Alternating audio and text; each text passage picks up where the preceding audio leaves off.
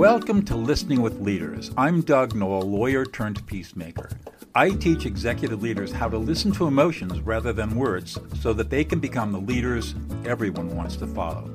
And I teach those same leaders how to be authentically present, available, and connected to their families, despite being insanely busy. I have learned that we are 98% emotional and only 2% rational. Learning how to listen to emotions is, in my experience, the foundational skill of life. Stick around to the end of the show, and I'll reveal how you can be on our next guest in 15 to 20 minutes. So let's get started.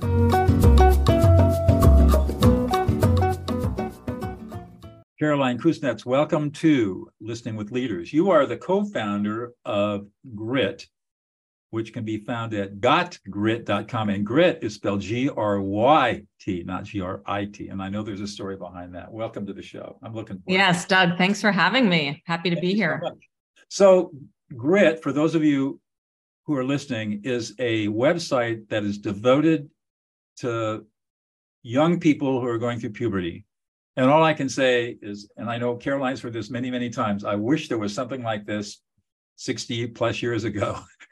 for me because it is a wonderful, wonderful project. Tell us a little bit about it and your backstory. Sure. Um, again, thank you for having me. GRYT is a teen and tween empowerment brand. It's focused on helping helping kids who are in the puberty, adolescent phase of life develop foundational um, health and wellness and uh, important foundational skills so they can become resilient and fulfilled adults. Uh, my father always talked about the magic of compound interest as it pertained to investing in money.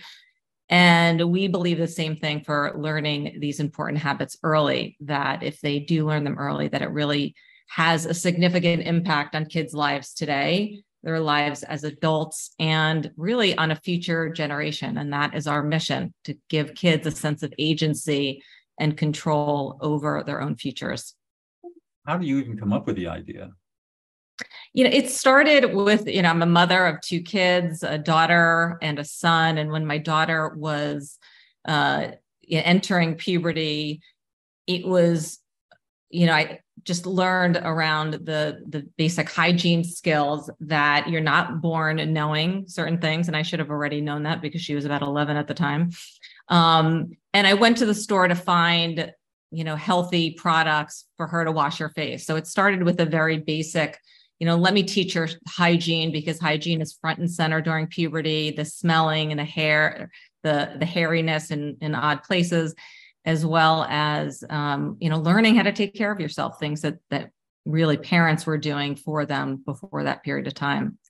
And it expanded to this broader range of skills through my work as a functional medicine health coach and and working with a lot of adults seeing that i spent so much of my time helping adults undo all the bad habits and then lay down new habits that what happens if we avoided the whole bad habit uh, period. And we just started uh, teaching our kids about um, the good habits that they could take control over and have, again, agency over their own bodies um, and overall wellness, both physical and mental. How's the project coming along? How's the what? How's the project coming along? Oh, it's it's amazing. We launched officially um, on Mother's Day 2023, but it was a long road to get there. We started the business uh, right as as COVID was beginning. Um, the amazing uh, luck that we had, but it gave us it afforded us time to really get the overall business model down. Do a lot of market research with both parents and kids to to identify what the needs were, and then work with a, a contract manufacturer in California to develop products that were really very specific and focused on kids at this age. We have a board of uh, advisors of pediatrician, dermatologist, and other um, experts who also weighed in on the education component of what we're offering kids at this age.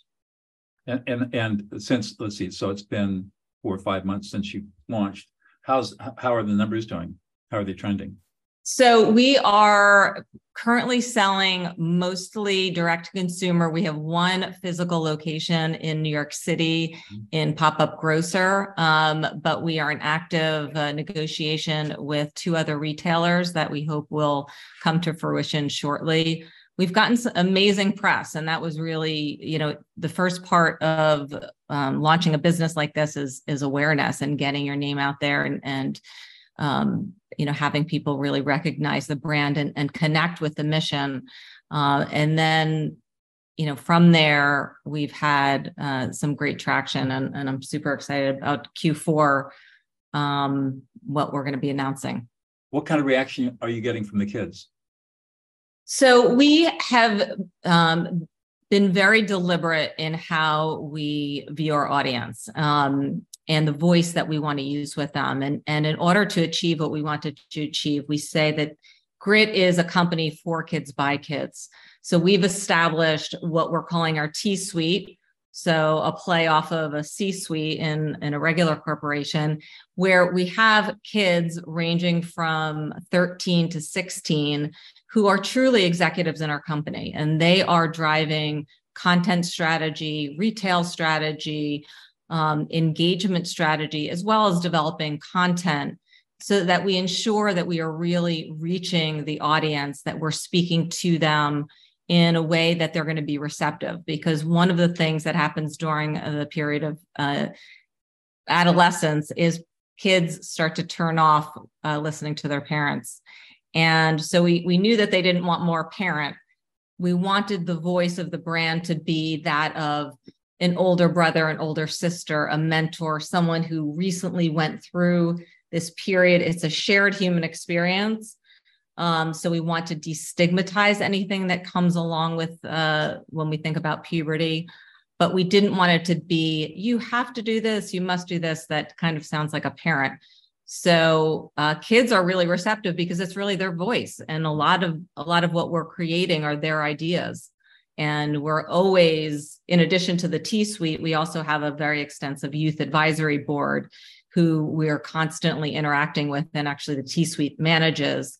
Um, so there's not only helping them with entrepreneurial and business skills, but also just mentorship, because that's really important to us. It's not just about selling products, it's about supporting the next generation uh, and helping them fulfill whatever dreams are important to them. So as you think about it, what is it that gets you really excited in the morning to get you up and going?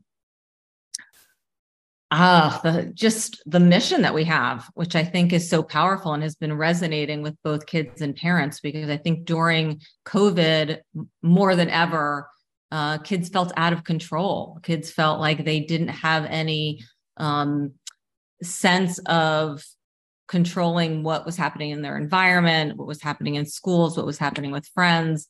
And we want kids to know that they're the author of their own lives and there is so much that they can control, you know, now and looking into the future. Um, you know, you can't read, you know, a magazine or go online and, and not see the statistics around the challenges of being a kid these days, you know, whether it's the obesity epidemic or uh, the, the degree of anxiety that is just you know so prevalent. I see it with my own kids their friends and you know again we're talking to a lot of kids every day um, as well as just loneliness. So we want to be part of that solution and to me that's a super exciting mission and something that's really meaningful again beyond selling products right what is driving all of this i mean the, the teenage years are anxiety producing enough if there ever is such a normal time. But what's what's right. what's what's causing the amplification? Do you think of anxiety and and isolation and loneliness? You know, I hate to say it, but I think social media and technology is absolutely driving um, a lot of those you know negative uh, tra- trends that we're seeing. And as part of being part of the solution is we're teaming up with Common Sense Media, who's really a leader in the space of, you know, not saying technology doesn't have a role because we all know technology is not going away, but having a tech positive relationship and again learning those skills at a young age and, and being aware of what technology um, is doing both positive and negative. You know, so when you're scrolling a feed and your mood changes, being having the awareness that you know there was something that you saw that you know registered in your brain and you know most of the time it's not not positive whether it's causing a sense an additional sense of inadequacy during an already difficult time or you know exposing you to something that you know triggers a you know an un, unsettling feeling social media you know definitely contributes in a negative way. And i think there's so much research now even by the social media companies that validates uh, that negativity. But so uh, common sense media is doing a lot of education. And again we're partnering. I'm i'm on the advisory board in new york and it's a, an important relationship for us in terms of our education and how we support kids. You know i i had never realized let's go with the problem. This weekend i, I wrote a 2000 word blog on how to parent kids in the digital age and basically how to have a conversation with your children about the internet. And i had never really thought about it before and i was really surprised that there are things that parents can do. They can have really frank talks with their kids about and use the internet as a teaching tool and as a, a development of critical thinking if they're willing to spend the time to do it, which is yeah. So what what else did you learn? I'm curious. I learned I uh, well I learned that you know depending upon the age of the child. I mean, you, I, I, learned that you really want to start talking to your kids about the internet usage around around eight years old, uh, eight or 9 mm-hmm. because at some point in that age they're going to start wanting a phone and and you don't want them to have access without obviously controls, but also understanding that the internet is a is a digital community that's that has its safe places and its dangerous places. In the old days, we would go out and play, and our older mm-hmm. brothers and sisters, to your point a little while ago, would tell us, "Don't go over there. There's an old drunk who could really mess you up. It's perfectly safe to play football over here." And you kind of get the lay of the land around where you lived because your older siblings and friends would kind of clue you in. And you learn what was safe and what was not safe and then you learn from experience. Mm-hmm. you don't have that experience on the internet. And so now parents have to use the, that analogy and explain to kids there are places that are safe there are places that are dangerous. How do you know what, what, what do we mean by dangerous? And you know would you give somebody the key to your house? No. Then you don't give out passwords to anybody. Would you talk to strangers who you don't know? No. Then you don't do that on the internet do you um, you know you go to places that are not age appropriate for you. They're dangerous just like you don't go into the bad parts of town or go down that dark alley. You don't do that on the internet either. And you you just constantly teaching and reinforcing. And then the other thing i learned was you know or which is really my expertise is how do you how do you take a difficult conversation and make it transformative? What do you do with a child who ends up in a in an inappropriate place on the internet and how do you handle that? And what's and so i mm-hmm. wrote about here are the steps that you should take in terms of having that conversation. I, I also heard, uh, thought about you know get, you can gauge the child. So what will be age appropriate for a four year old what will be age appropriate for a six year old for an eight year old for you? You're eight years old. What's age appropriate for you? What will be age appropriate for a 12 year old or a 13 year old or somebody who's in high school? And get the child to start seeing that there's different types of different places yeah. on the internet that are age appropriate and get them to think. And mm-hmm. then to be mm-hmm. critical thinkers. Do you don't do you believe everything you're told? Do you right. believe everything you read? When you're on the internet do you believe are you going to believe everything you see and read and hear? Use judgment. If it if it sounds screwy it probably is. Use your brain. And so i wrote a whole blog that kind of lays out all these different thing topics that parents can talk to their kids about. No uh, i love that. I'm going to read it after yeah. the call I'll send it to you.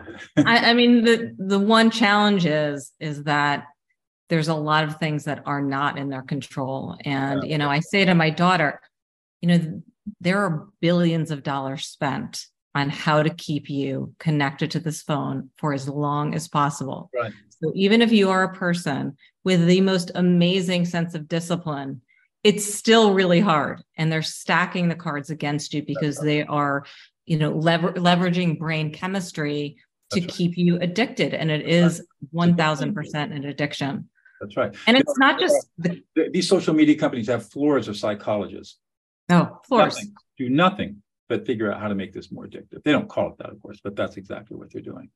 You know, and even, you know, there are statistics on pornography and how much pornography a child is exposed to before the age of 10 on the internet. And it's not that, you know, my kids wouldn't know where to go for pornography or be looking for it, but it's a couple clicks and you are at some place you shouldn't be. That's and right.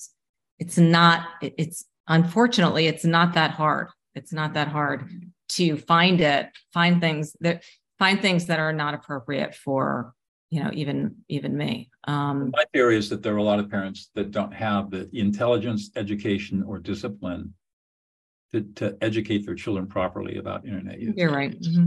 and that's going to be a real problem um, and the other side of that coin are parents who are addicted and yeah. Uh, so they're you modeling. know they're modeling i mean let, let's talk about empathetic listening you know they're not even present to have a conversation because they're like this and you know i am not throwing stones at anyone because i see how it happens and i am i can be guilty of it myself. I wish that wasn't the case but yeah we, we have a box. We lock up our phones.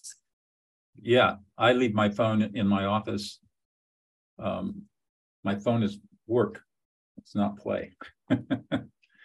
But you're asking i mean i think we're not going to find we're not going to see the impact of all of this for years and years for right. years and years and unfortunately i don't think it's going to be positive at least in the short term i think there's probably going to be we're, we're going to have to hit some extreme um, even more so than it is today and we'll do a course correct but there'll be a lot of pain and suffering in between. Mm-hmm, mm-hmm. And we haven't even talked about the whole AI discussion, which you know I was in a, a common sense media meeting yesterday and you know they're trying to get on the forefront of it but it's like flying a plane while you're building it. I mean the data we don't even know what it's going to turn into.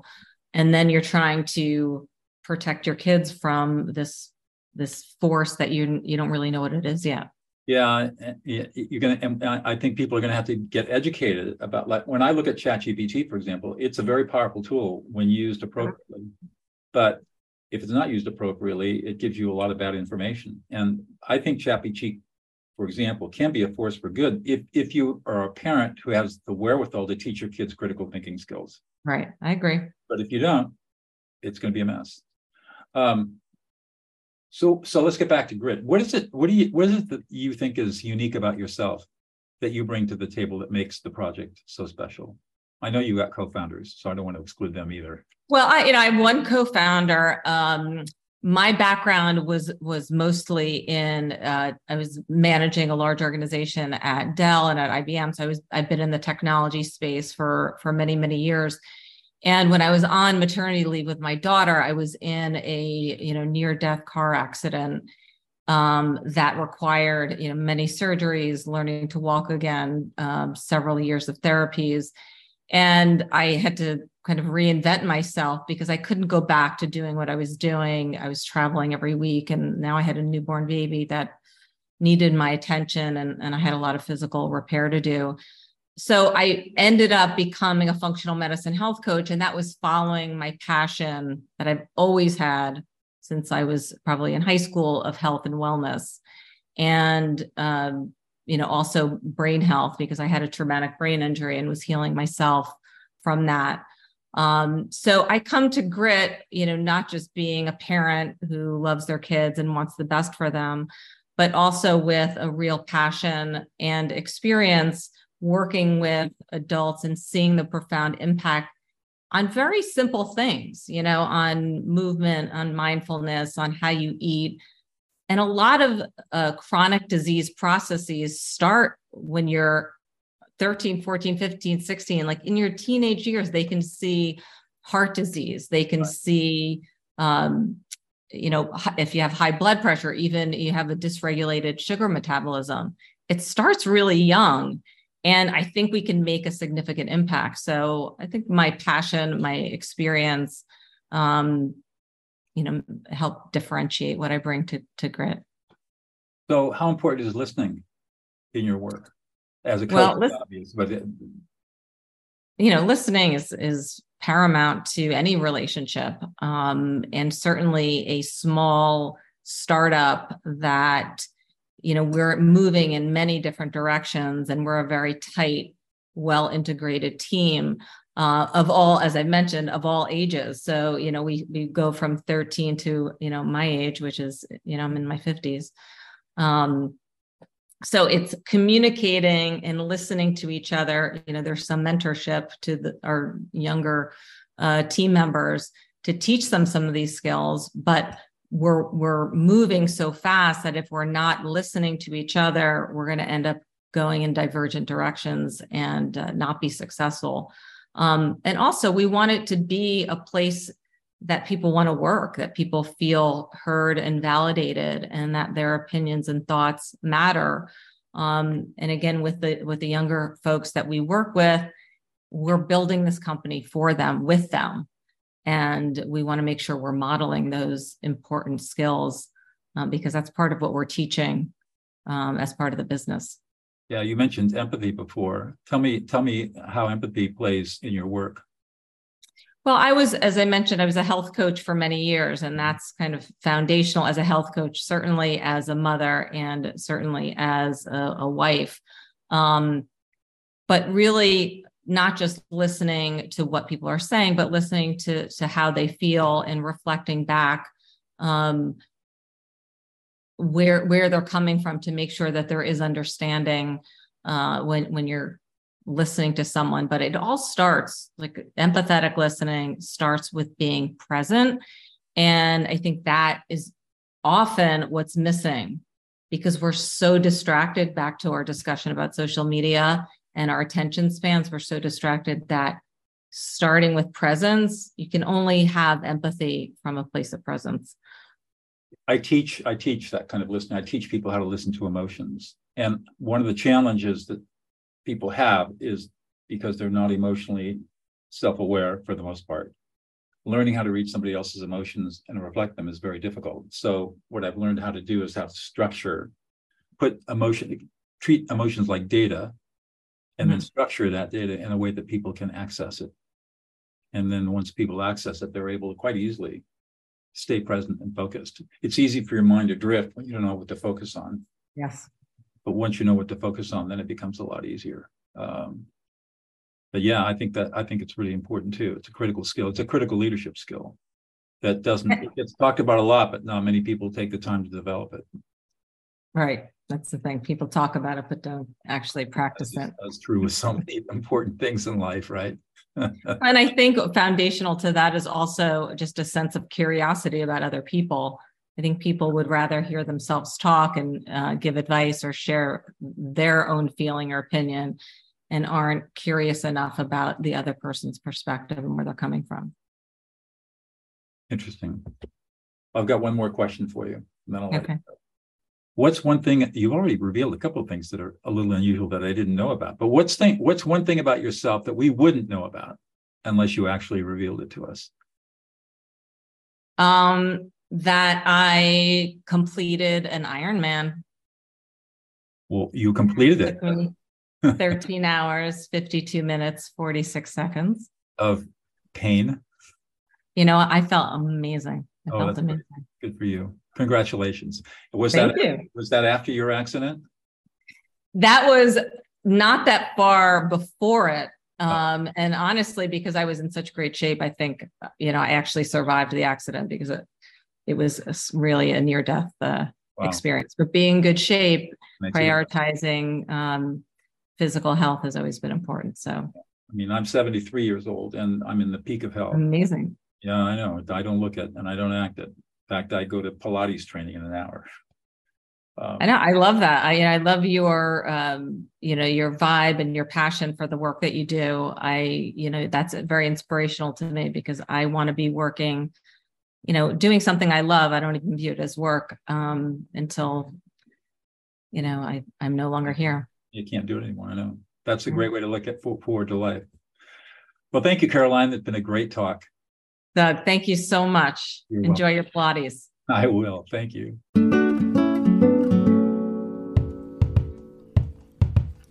Doug Noll here. Thank you so much for listening to Listening with Leaders. If you are a successful executive leader who would like to be on this program, please visit podcast.com Doug Noll, D-O-U-G-N-O-L-L dot com slash podcast. If you got something out of this interview, would you please share this episode on social media? Just do a quick screenshot with your phone and text it to a friend or post it on the socials. If you know someone that would be a great guest, tag them on the social media to let them know about the show and include the hashtag listening with leaders. I love seeing your posts and guest suggestions. We are regularly putting out new episodes and content. To make sure you don't miss any episodes, go ahead and subscribe. Your thumbs up, ratings, and reviews go a long way to help promote the show and mean a lot to me and my team. Want to know more? Go to my website, dougnoll.com, or follow me on LinkedIn, Facebook, and Instagram. That's at Douglas E. Noll. Thanks for listening, and we'll see you on the next show.